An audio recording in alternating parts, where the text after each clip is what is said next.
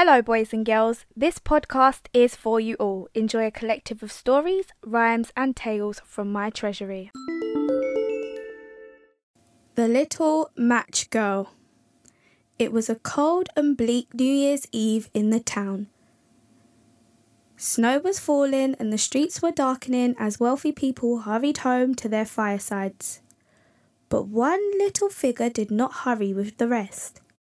In a doorway crouched a poor little girl, trying to sell matches to buy herself a crust of bread to eat. No one wanted to stop as they walked quickly by. Some did not even see the shivering figure with her bare feet and ragged clothes. At least the streets began to empty, and the lamp-lit windows beaconed home the last passers by. The little match girl huddled alone in her doorway, trying to keep warm.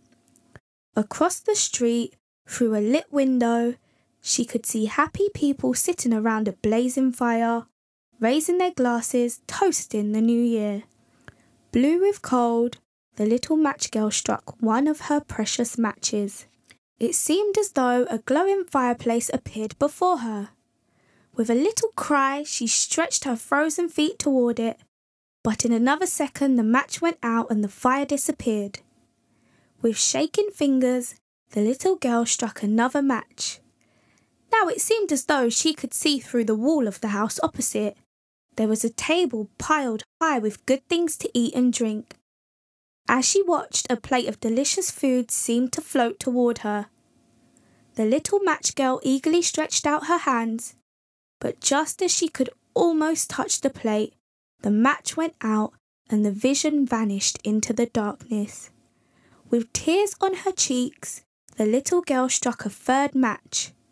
This time she seemed to be inside the room, sitting under a beautiful Christmas tree with sparkling, shimmering candles. As she looked up into the flame, it was as though the candles floated up into the sky to become stars. One star fell to earth in a shimmering arc. Some poor soul must be dying, whispered the little match girl. I remember my dear grandmother, before she left me and went to heaven, telling me that a star falls as someone dies. She lit another match and saw her grandmother bending over her and smiling. Oh, grandmother, cried the little girl. Don't leave me this time. Please take me with you so that I can stay with you forever. At that, the old lady tenderly gathered the little girl into her arms and carried her gently into the sky to a better place among the stars. The next morning, passers by found the little match girl still curled in the doorway. A smile on her frozen lips. Poor little girl, they said. She lit her matches to try and keep warm, but she could not save herself. They did not understand that the little match girl had found a far better home than any of them in which to celebrate her new year.